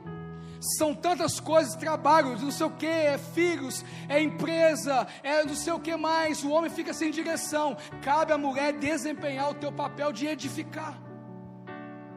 Edificar gera o que? Uma pessoa que edifica gera o que? Ela edifica coisas que muitos não acreditaram que podia acontecer. É o papel da mulher, entenda. Atrás de um homem de Deus de sucesso, sempre tem uma mulher de sucesso que ora, que intercede, que ajuda esse homem. Eu só posso estar pregando a palavra para vocês aqui porque eu tenho uma esposa que me ajuda. Porque quando eu estou mal, eu não vou em ninguém, eu vou nela. Se eu não entender que ela é a minha pastora, eu não vou querer mais ser pastoreado por ninguém, porque se eu não confio em quem está perto de mim, eu vou confiar naquele que não é sangue do meu sangue, eu não vou confiar naquele que eu não, sei lá, presta atenção. A mulher tem um papel, o homem, nós temos que deixar de ser soberbos, Senhor. Nós temos que parar para ouvir a mulher, mas a mulher também tem que saber o momento de falar. A pior coisa que tem é a mulher que fala demais, gente. Porque a mulher confunde muitas das vezes a hora de falar, é onde exerce o, o poder da sabedoria.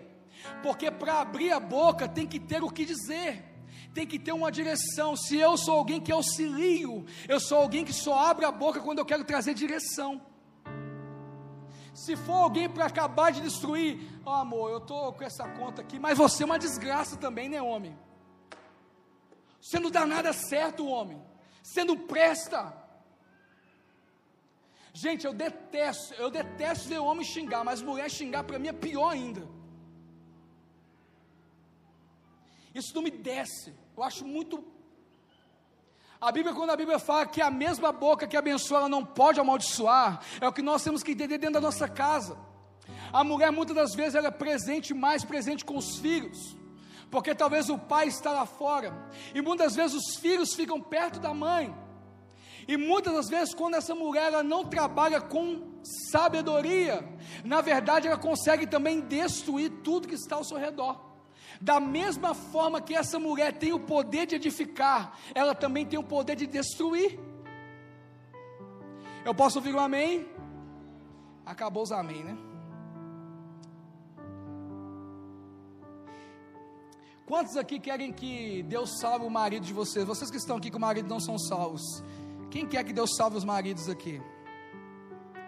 Aleluia. Então eu vou te falar algo aqui, pode? 1 Pedro vai dizer assim, capítulo 3: Do mesmo modo, mulheres, sujeitai-se sujeitai cada uma ao seu marido, a fim de que, se ele não obedece à palavra, seja ganho sem palavras, pelo procedimento de sua mulher, observando a conduta, conduta honesta e respeitosa de vocês a beleza de enfeites não deve estar nos enfeites exteriores, como cabelos trançados e joias de ouro ou roupas finas. Ao contrário, esteja no, no ser exterior, que não pereça, beleza demonstrada num espírito dócil, tranquilo e o que é de grande valor para Deus. Eu fico vendo hoje né? Muitas vezes as mulheres, eu vou falar mulher porque eu estou falando aqui, elas querem ganhar o seu esposo para Cristo. Prega, prega, prega, fala, fala, fala, mas a verdade na conduta não tem. Entenda, você vai ganhar o teu esposo não é pelo tanto que você fala, mas é o tanto que você é em Deus. O exemplo seu dentro de casa, exercendo o seu papel como esposa. É a tua forma de agir. É a tua forma de ser sábio e ser sábio. É, pastor? É. É dessa forma. Eu posso ouvir um amém? Ah, não, pastor, mas eu estou tentando arrancá-lo para vir na igreja comigo. Eu não estou aguentando mais essa vida, está difícil demais, pastor. Me ajuda pelo amor de Deus, eu vou orar por você, querido. Mas nada adianta eu ficar orando para você, pedindo a Deus que o teu marido venha para a igreja, sendo que você dentro de casa é uma tranqueira. Tudo que o teu marido fala com você, você responde ele, trata ele mal. Ele nunca vai querer servir o Deus que você serve, porque ele vai falar assim: para que, que eu vou lá? Se você não mudou, esse Deus vai mudar minha vida também, não. Nós precisamos acordar e dizer assim: Deus, muda a minha vida, porque o Senhor mudando a minha vida, você muda tudo que tem ao meu redor. Eu posso ouvir um amém? Quem aqui é filho? Quem aqui é filho? Se todo mundo é filho, fala assim: então chegou a tua vez. Filho, deixa eu abrir um parênteses aqui. Outro dia um pai conversou comigo e falou assim: Pastor, o meu maior desafio vai ser o meu filho depois dos 15, 14, 13. Eu virei para ele e falei assim: Mas por que depois dessa idade? Ele virou para mim e falou assim: quando ele entender por gente que ele pode viver sozinho, e que ele vai ter algumas objeções, algumas, algumas coisas que vão atrair, então ele vai querer ficar sem mim. Eu virei para ele e falei assim: e aí não começa o seu desafio. O seu desafio começa quando ele nasce. Não é aos 13 anos de idade. Não é aos 10 anos de idade. Pelo contrário, é a partir do momento que você vê ele pela primeira vez. Sabendo disso, trazendo para os filhos. Hoje o mundo se criou uma identidade ao qual os filhos, eles acham que os pais não têm razão. Os filhos acham que os pais falam coisas porque eles viram que deram certo, deu certo com eles, eles acham que vão dar certo comigo, então está querendo transmitir para mim algo. Espera aí. A Bíblia nos fala sobre isso. Em Efésios capítulo 6, versículo 1 ou 3, muitos aqui já conhecem, eu vou ler de novo. Diz assim: Filhos, obedeçam aos seus pais do Senhor, pois isso é justo. Honra teu pai e tua mãe. Este é o primeiro mandamento com promessa, para que tudo te corra bem e tenhas longa vida sobre a terra. Entenda, este é o primeiro mandamento com promessa. Se você que é filho que está aqui nessa noite, tem um pai e tem uma mãe, e o teu pai tem te aconselhado, o teu pai tem falado com você, e você não tem atentado aos ensinamentos do teu pai, eu quero chamar a tua atenção aqui hoje. O seu pai para você talvez seja um passado, seja um careta, seja alguém que não vive as mesmas vontades, tempos diferentes, não é assim que os filhos dizem? Ah, mãe, hoje em dia, mãe, o namorar é totalmente diferente da tua época, me, me, me deixa, me liberta, mãe. É ou não é? Me deixa, pai. Deixa eu, deixa eu quieto. Preste atenção. Me deixa. Não é assim que eles falam? Mas a Bíblia diz para você, senhora, obedeça, honra o teu pai e a tua mãe. Um honrar O honrar não está ligado se o seu pai está certo ou errado. Um honrar está ligado na natureza que ele é o teu pai. É alguém autoridade espiritual em cima da tua vida. É uma autoridade para Deus que ele foi primeiro e você veio depois. Então ele tem a, a necessidade de instruir você naquilo que ele viu, que ele aprendeu e naquilo que ele também errou. Os pais não têm a mania de transferir os erros dele para os filhos. É ou não é? O filho errou, ou o pai errou na vida para isso tudo. Então ele começa a aconselhar o filho o quê? Baseado naquilo que ele errou. O pai está certo. Se ele errou e viu que é errado, ele também não quer que o filho erre. Mas o filho tem que ter a inteligência o seguinte: olha, o meu pai ele não está querendo o meu mal, pelo contrário, o meu pai está querendo o meu bem. Eu posso ouvir um amém, filhos? Olha você ver em Êxodo, vai dizer assim: honra o teu pai e a tua mãe de novo, a fim de que tenhas vidas longas na terra, como o Senhor teu Deus te dá. Colossenses vai dizer de novo: olha, filhos, obedeçam aos seus pais em tudo. Colossenses capítulo 3, versículo 20 vai dizer assim: Filhos, obedeçam aos seus pais em tudo, pois isso agrada ao Senhor. Não é filhos, obedeçam aos seus pais em partes pelo contrário, filhos, obedeçam aos seus pais em tudo. Ah, pastor, mas o meu pai, ele não é cristão. A minha mãe não é cristão, pastor. Mas eu entendi que o que eles estão mandando, o que eles estão fazendo é errado. Entenda, use a sabedoria, use o domínio que Deus estabeleceu para nós. Você não vai ganhar ninguém debatendo, você vai ganhar alguém mostrando para ele a verdade. E a verdade que você mostra, você não impõe, você simplesmente transmite. O filho quer mostrar para o pai que ele está errado, ele nunca vai conseguir. Mas ele consegue, através das suas atitudes, transmitir a verdade para o pai. Que o pai vai falar assim: rapaz, não é que esse menino está certo? Quem aqui é pai aqui, mãe? Quem aqui, muitas das vezes, o teu filho, depois que você corrigiu ele, do nada você viu e falou assim: ele está certo. Quem aqui já pensou que o seu filho está certo? Entendeu? Naquele momento, o seu filho, ele transmitiu a verdade para você, ele não impôs a verdade para você. O papel do filho nunca é impor ao pai, é transmitir ao pai. É tanto que o amor não se impõe, o amor se transmite.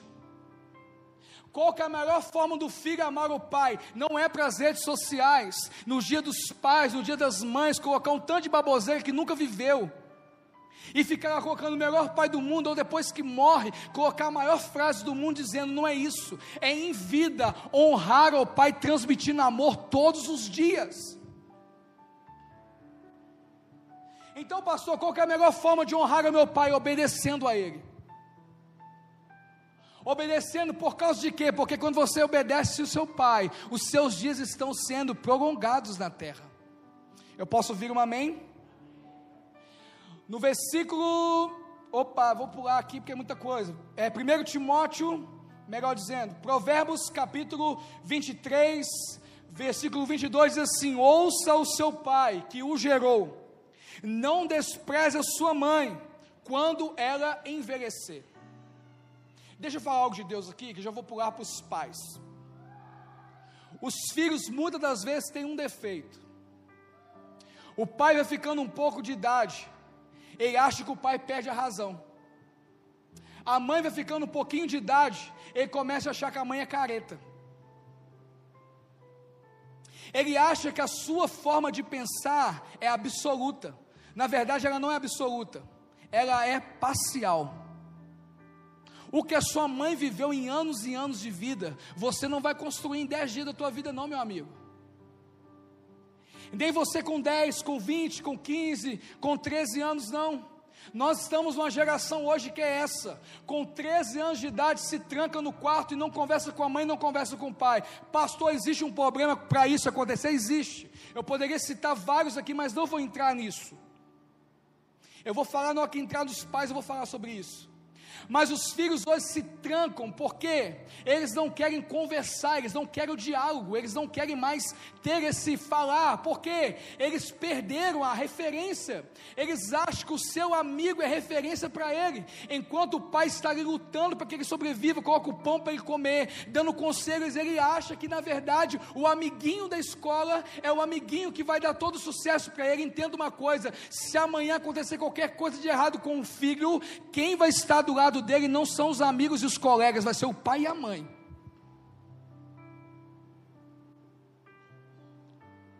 É uma geração que hoje, quando o pai fica mais velho, procura o primeiro asilo e coloca o pai no asilo. E nem lá vai visitar. Eu já fui em asilo aqui. Cheguei lá dentro, levei uma turma comigo aqui da igreja uma vez. Os meninos ficaram contendo lá para não chorar. Alguns estavam chorando, eu falei assim: sai vazado, meu filho, fica chorando perdezão. Porque a história daqueles homens, daqueles pais, daquelas mães que estão lá dentro é o seguinte: sempre a mesma. Olha, o meu filho me colocou aqui, ele me abandonou aqui, nunca mais ele veio. Você acredita que eu tenho uma netinha? A netinha, o nome da minha netinha é esse, você sabia? Não é pagar para alguém, alguém cuide do teu pai, é você cuidar dele para o resto da vida. Que geração somos nós? Que achamos que não temos que dar respeito aos nossos pais. Que geração somos nós? E melhor, vou profundo aqui para vocês entenderem. Se eu não consigo enxergar o meu pai como meu pai, eu nunca vou enxergar Deus como meu pai. Se eu não consigo transmitir o respeito e obedecer aos meus pais, eu nunca vou obedecer a Deus.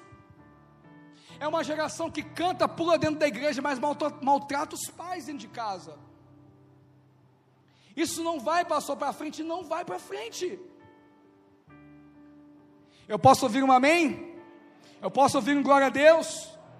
Tem muita coisa, mas não vou falar tudo não. Agora eu vou falar também dos pais, um pouquinho dos pais. Pai, quem é pai aqui? Deixa eu ver sua mãozinha aí. Então escuta. Pais, não irriteis seus filhos, antes crie-os segundo a instrução e o conselho do Senhor. O papel do pai não é simplesmente melhor, o papel do pai não é trazer a ira ao seu filho, mas o papel do pai é instruir o filho no caminho que ele deve andar. Eu posso ouvir um amém? Olha para você ver, Colossenses vai dizer de novo, Colossenses capítulo 3, versículo 21. Pais, não irriteis seus filhos, para que eles não desanimem. É uma cambada de pai que é o seguinte: filho, arruma para ir para a igreja. Você vai para a igreja agora. Anda. Ele vai vir um dia. Você pode ter certeza. Menina, arruma aí agora, vamos para a igreja. Se você não cuida do seu filho como filho dentro de casa, não tem como você também querer que ele seja tratado como filho dentro da casa de Deus. Se você não passa o amor de pai e de mãe para ele, ele nunca vai se sentir amado por Deus também dentro da casa. E melhor, ele nunca vai querer estar aqui com você. Gente, preste atenção no poder da família. Nós não podemos falhar nesses aspectos. Não pode falhar, pastor, não. Os pais têm um poder muito grande de trazer os filhos para a casa de Deus, mas esses pais também podem perder os filhos. É onde muito pai fala assim: Eu não entendo porque que meu filho não vai na igreja, pastor. Eu não entendo, eu criei ele, eu trouxe tudo, mas entendo uma coisa: você está dentro da sua casa falando mal dos irmãos da igreja, o teu filho escutando. Você está dentro da sua casa falando mal do pastor da igreja, o seu filho escutando e depois você quer que o seu filho venha para a igreja, aonde você está falando mal das pessoas que estão cultuando? O papel do pai é instruir e não denunciar. Pegou pesado, né, pastor? Não, só falou o que nós precisamos ouvir. Se você na tua casa, o teu filho fica vendo informações que não são de Deus, ah, pastor, eu brigo com meu marido. Ok, você brigou, vai lá e se reconcilia com ele. Agora, você falar mal do ambiente a qual você quer que o seu filho esteja, ele nunca vai estar. Não adianta. Eu posso ouvir um amém? É um fuxico de cá, é um fala de lá, e depois fala assim: Eu não sei porque que meu filho não vem para a igreja. Eu não sei por que, que ele não vai, ai meu Deus do céu, eu perdi o meu filho. Aí quando o filho cresce, ele vai para um gabinete com o pastor, ele vira assim, pastor, sabe por que, que eu saí da presença de Deus? Aí você vira para ele e fala assim, pode falar filho, é porque um dia pastor, eu ficava dentro de casa e a minha mãe ficava o tempo todo falando mal da igreja, falava mal do pastor, falava mal da liderança, falava mal do templo, falava mal da irmã que limpava, falava mal de tudo, entenda, se você, você traz esse conceito dentro da tua casa, em nome de Jesus hoje, pare Com isso.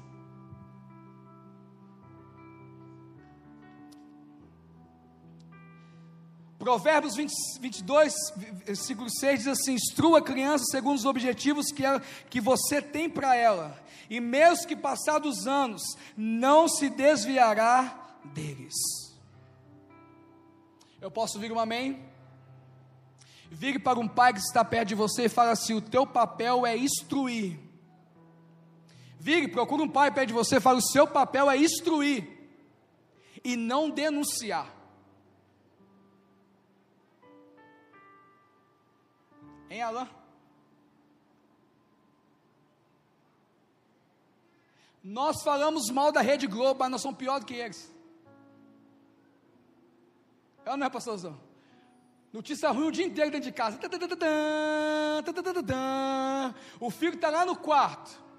A mãe chegou, ele mesmo vira e fala assim: chegou a fofoqueira. Meu pai chegou do serviço, minha mãe vai falando, não, eu tenho dó do meu pai, porque minha mãe conta tudo para ele. Tudo. Gente, eu quero chegar num ponto aqui que mexeu muito comigo essa semana, foi essa semana. Não vou entrar em detalhes, mas eu vou falar.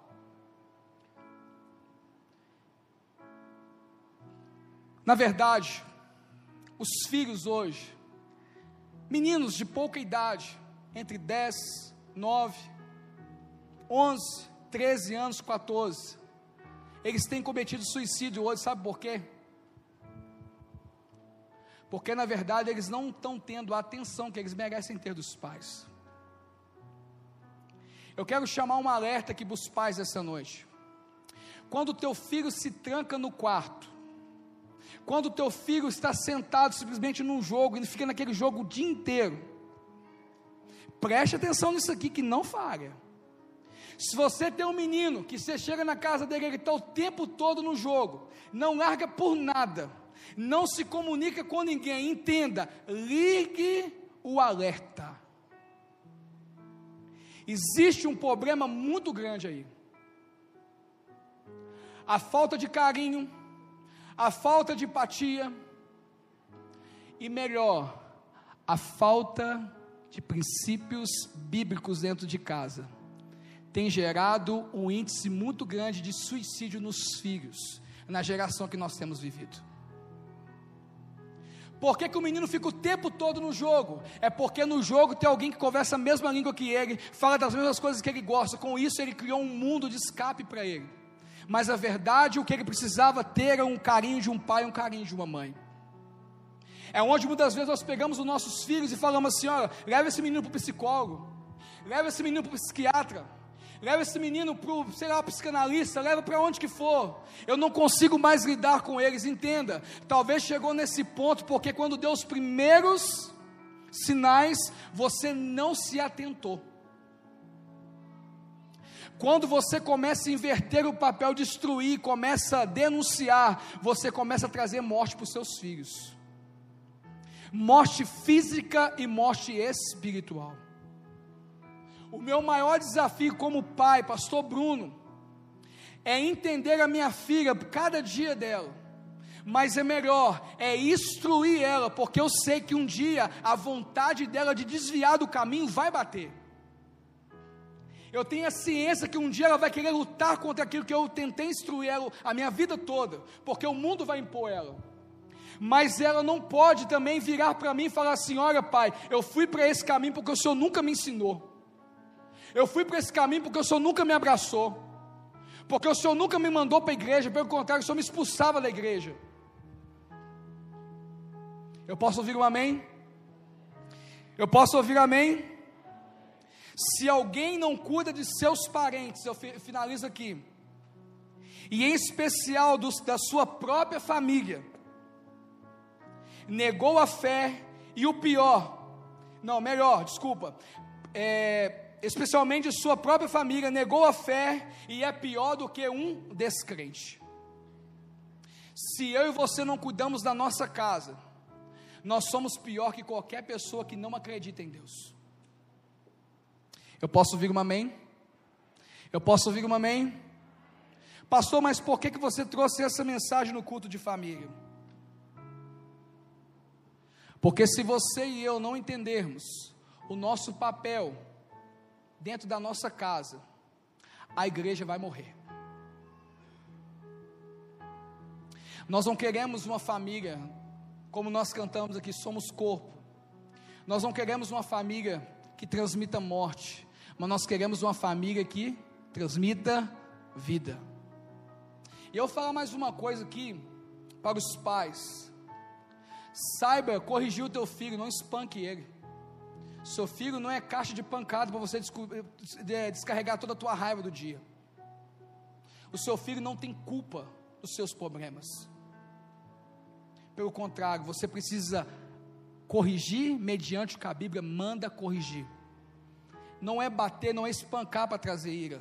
Pelo contrário, é atender, corrigir e direcionar o caminho. Eu posso ouvir um amém? Eu posso ouvir um amém?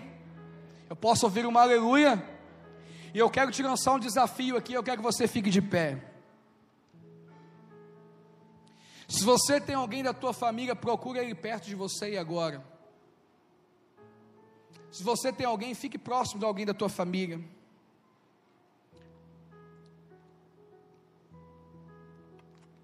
Aleluias.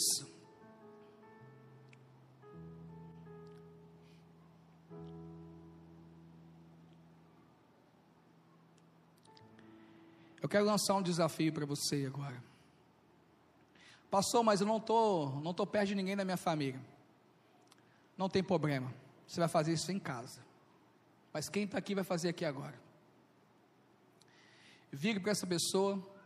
Toca aí. Estou tendo nem você descansar, né? Vire para essa pessoa que está do teu lado aí agora. E eu quero que você fale uma verdade para ele. Não sei qual que vai ser a verdade, mas você vai dizer uma verdade para ele. Não é contar a tua vida. Eu quero que você jogue um sentimento que seja verdade do teu coração. Que muitas vezes você viveu com ele 10 anos, 15 anos, 2 anos, 3 anos e nunca disse. Mas eu quero te desafiar neste momento e dizer para ele algo que você quer, algo que seja verdade.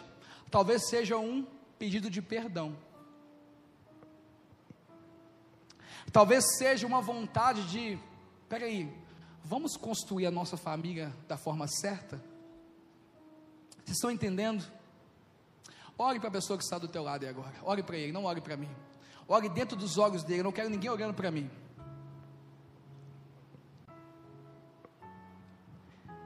Eu te desafio, fala alguma coisa para ele. Vamos tocar, vamos embora, bora. Bora. Fala, ora no olho dele. Quebra a barreira. Deus vai quebrar a barreira aqui hoje, meu amigo. Aleluia. Amém, Jesus. Ei, Deus vai quebrar a barreira aqui hoje. Porque talvez foi direcionada a palavras de maldição da boca dessa pessoa contra você, mas a mesma boca que te amaldiçoou vai te abençoar agora. E você que está aqui, que o teu parente está aqui, começa a pensar nele agora, começa a liberar palavras para ele lá. Feche os seus olhos também, você que não está aqui, que seu parente não está aqui. Comece, eu te amo. Ah, eu só, ah, tá bom, eu te amo. Gente, é muito além disso. Se precisar orar por ele, ore agora, mas fale verdade. Eu sei que aqui nessa noite precisa ter pedido de perdão aqui. Tem família aqui que tem que pedir perdão para o outro hoje aqui. Novo coração. Aleluia. Comece, comece a liberar palavras aí agora. Vire para ele e diga: Olha, me perdoe. Me perdoe, eu quero ser um homem melhor, eu quero ser uma mulher melhor. Eu quero ser um filho melhor. Vira para o pai e fala: Pai, eu quero que o Senhor me perdoe, Pai. Como fruto deste novo coração, eu declaro a paz de Cristo, já abençoo o meu irmão. Preciosa é a nossa comunhão. Olha nos olhos dele e canta, então diga assim: ó, somos corpo, e assim bem ajustados, totalmente ligados. Pega aí, pega aí, pega aí. O negócio está muito tímido aqui. Esse negócio está muito tímido aqui. Não dá, não dá esse negócio de tímido. Crente tímido não funciona. Crente tímido não funciona. Foi você que escolheu ele para ser tua família. Por que, que você está com medo dele? Vocês não sabem o que, que Deus está fazendo no mundo espiritual aqui. Quando eu orava na minha casa, Deus falava comigo assim: Eu vou quebrar as barreiras hoje naquela igreja. Deus falava assim: Eu vou quebrar as palavras de maldição naquela igreja hoje. É por isso que eu estou mexendo com vocês aqui, para vocês começarem a quebrar as barreiras aqui. A atmosfera da tua casa vai mudar, meu amigo. Aleluia. A tua forma de expressar vai mudar na tua casa. É por isso que eu quero que você ore para ele agora, fale assim com ele assim: Eu te amo. Vire para ele e fala: Eu te amo. Eu vou lutar pela nossa família. Eu acredito na nossa família. O que depender de mim, fala com ele. O que depender de mim, eu vou fazer. Mas eu preciso de você. Eu não consigo ser família sem você. Você é importante para mim. Fala com ele, eu te amo. Nós vamos juntos para o céu. Mas antes que isso aconteça, nós vamos ser famílias na terra. Aleluia. Somos corpo. Canta. Canta para a gente finalizar. Totalmente ligados, vivendo em amor, uma família, vivendo compromisso do grande amor de Cristo. Eu preciso de ti, querido Aleluia. irmão, precioso és para Aplauda o Senhor. Aplauda o Senhor onde você está. Está sente no seu lugar. Aleluia. Deus ele tem sido fiel. Eu posso ouvir um amém? Entenda quando Deus libera uma palavra dessa para a gente, nada mais é do que nos posicionar no lugar que Ele quer que nós venhamos estar. É uma boa palavra para um começo de semana, poder fazer uma semana diferente. Amém, queridos? Deus abençoe a vida de vocês. Eu quero trazer um recado aqui para a igreja. Essa semana nós vamos voltar às atividades da igreja, amém? Todas as atividades da igreja, posso ouvir um amém? Amém? Nós vamos voltar, na verdade, vai ser o culto escola às 19h30 na quarta-feira e vamos voltar também o caso de oração na sexta-feira às 19h30. Eu posso ouvir um amém? Amém? O culto de jovem ainda não vai voltar nesse sábado. Eu vou reunir com os meninos, a gente vai lançar uma data, mas em breve vamos voltar também às atividades. Amém? Eu posso ouvir um amém? Glória a Deus. Espero vocês aqui na quarta-feira. Em nome de Jesus Cristo, nós estamos estudando aí o livro de Romanos tá? Tô com a turma também online, também no sábado, nós estamos já na terceira lição também online. É, você que quer participar depois, é só me mandar um ok lá, pastor, eu, eu também quero participar online, é só mandar para mim que eu mando para vocês, ok? Amém. Obrigado. Na verdade, também, gente, a integração vai voltar quarta-feira, 19h30. Eu posso ouvir amém? Então, você que está chegando na igreja agora, quer conhecer a igreja, quer conhecer os princípios básicos da salvação, entender melhor essas questões, é, vem aqui na, na quarta-feira, 19h30. Pastor, mas eu posso vir? Pode vir. Nós estamos com a turma que está iniciando agora. E depois disso, você que ainda não é batizado, pode também se batizar. Né, algumas pessoas me perguntaram outro dia, pastor, como que eu faço para batizar? Eu instruí elas pelas redes sociais, eu creio que algumas devem estar aqui hoje, que me perguntaram. Eu já estou falando de novo, se você quer se batizar, eu te convido a vir aqui na quarta-feira, às 19h30. Eu posso ouvir um amém? Eu posso ouvir um aleluia? Tá bom, eu quero ver se você vai estar aqui mesmo, você que disse. Amém? Amém, queridos? Nesse momento, pega o teu dízimo, pega a tua oferta. Se você que trouxe, é só levantar a tua mão, os diáconos estão passando aí. Deus ele tem cuidado dessa casa nós sabemos da importância que Deus ele tem dado aos seus filhos na terra. Deus tem provido na casa de vocês com o intuito de vocês também devolver ao Senhor aquilo que é dele, trazer ao Senhor aquilo que faz parte daquilo que ele nos trouxe como promessa, que ele nos trouxe como princípio, né? Na verdade, com o Senhor não é uma moeda de troca, pelo contrário, com Deus, na verdade, você entrega tudo ao Senhor. Tudo que você tem é de Deus. Amém? Aí você fala assim, pastor, mas eu não trouxe nada hoje. Deus ele vai prover para o próximo mês você ter. Eu posso ouvir um amém? Sabe, a maior prosperidade que Deus quer para a tua casa é você ter paz ter paz para ter, ter saúde, ter paz para exercer tudo que você tem na tua casa, ter paz para tudo isso. Com isso é um motivo de você ter que ter o que? Fidelidade ao Senhor. A igreja está com vários projetos, né, a igreja agora investindo na capacitação aí de mídia, vocês vão ver aí daqui uns dias, eu creio que na próxima semana nós vamos estar com o sistema de transmissão ao vivo da igreja, com a qualidade muito boa para os irmãos, quando não puderem ver, ou se quiserem vir ver as pregações depois, o culto de novo, vai estar disponível na rede social, não é para você ficar em casa, amém? Mas você tem a oportunidade de ver depois de novo, amém? Então a igreja está fazendo tudo isso, pensando no bem-estar dos irmãos, amém? Vamos ficar de pé, nós vamos orar ao Senhor. Aleluias. Quantos estão alegres por estarem na casa de Deus? Ele também ficou alegre porque você veio. Amém? Levanta a tua mão para o céu aí, com teu dízimo. Você também que não trouxe, levanta a tua mão para o céu. Pai, nós glorificamos o teu nome neste momento, Deus, pela tua palavra. Ó oh Deus, glorificamos o teu nome neste momento, ó oh Deus, pelo aquilo, Deus, que o Senhor tem dado ao teu povo, Deus, por aquilo que o Senhor tem provido na casa do teu povo, da tua igreja, meu Deus. Nós oramos com a igreja neste momento e dizemos ao Senhor, ó oh Pai, Deus, que o Senhor seja o Jeová Jiré dentro das nossas casas, que o Senhor seja o Deus, Deus proverá, o Deus da provisão dentro da nossa casa, Deus.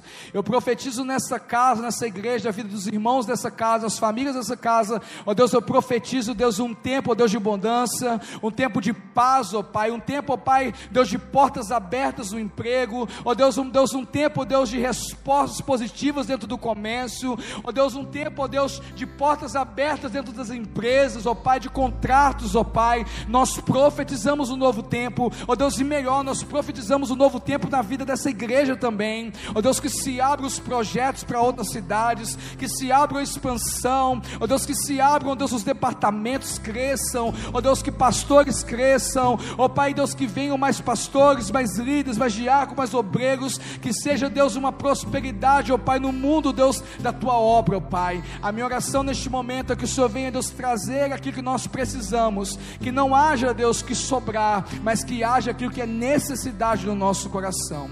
Ora ao Senhor também agora, Pai, que o Senhor venha nos dar uma semana maravilhosa, Deus. Ore para o teu povo aqui, guarde cada um nessa semana, ó Deus, que eles venham, ó Deus, ser guardados pelo Senhor, que eles venham, ó Deus, caminhar com o Senhor, ó Deus, que eles venham, ó Deus, trazer, ó Deus, para esse tempo, ó Deus, um tempo, Deus, da família, Pai. Deus, que essa palavra venha arder no meu coração nessa semana, que essa palavra venha arder no coração de cada irmão aqui, ó Pai, que nessa semana seja uma semana de restauração das famílias dessa casa casa, Pai, e por onde nós passarmos, o Teu nome seja manifesto. É a minha oração em nome de Jesus Cristo. Aleluias. Que o Senhor te abençoe e te guarde, que o Senhor faça resplandecer o seu rosto sobre ti, que o Senhor tenha misericórdia de ti, que o Senhor te dê a paz, em nome de Jesus Cristo. Vai com Deus, Deus te abençoe e tenha uma semana maravilhosa, no nome de Jesus Cristo. Um abraço.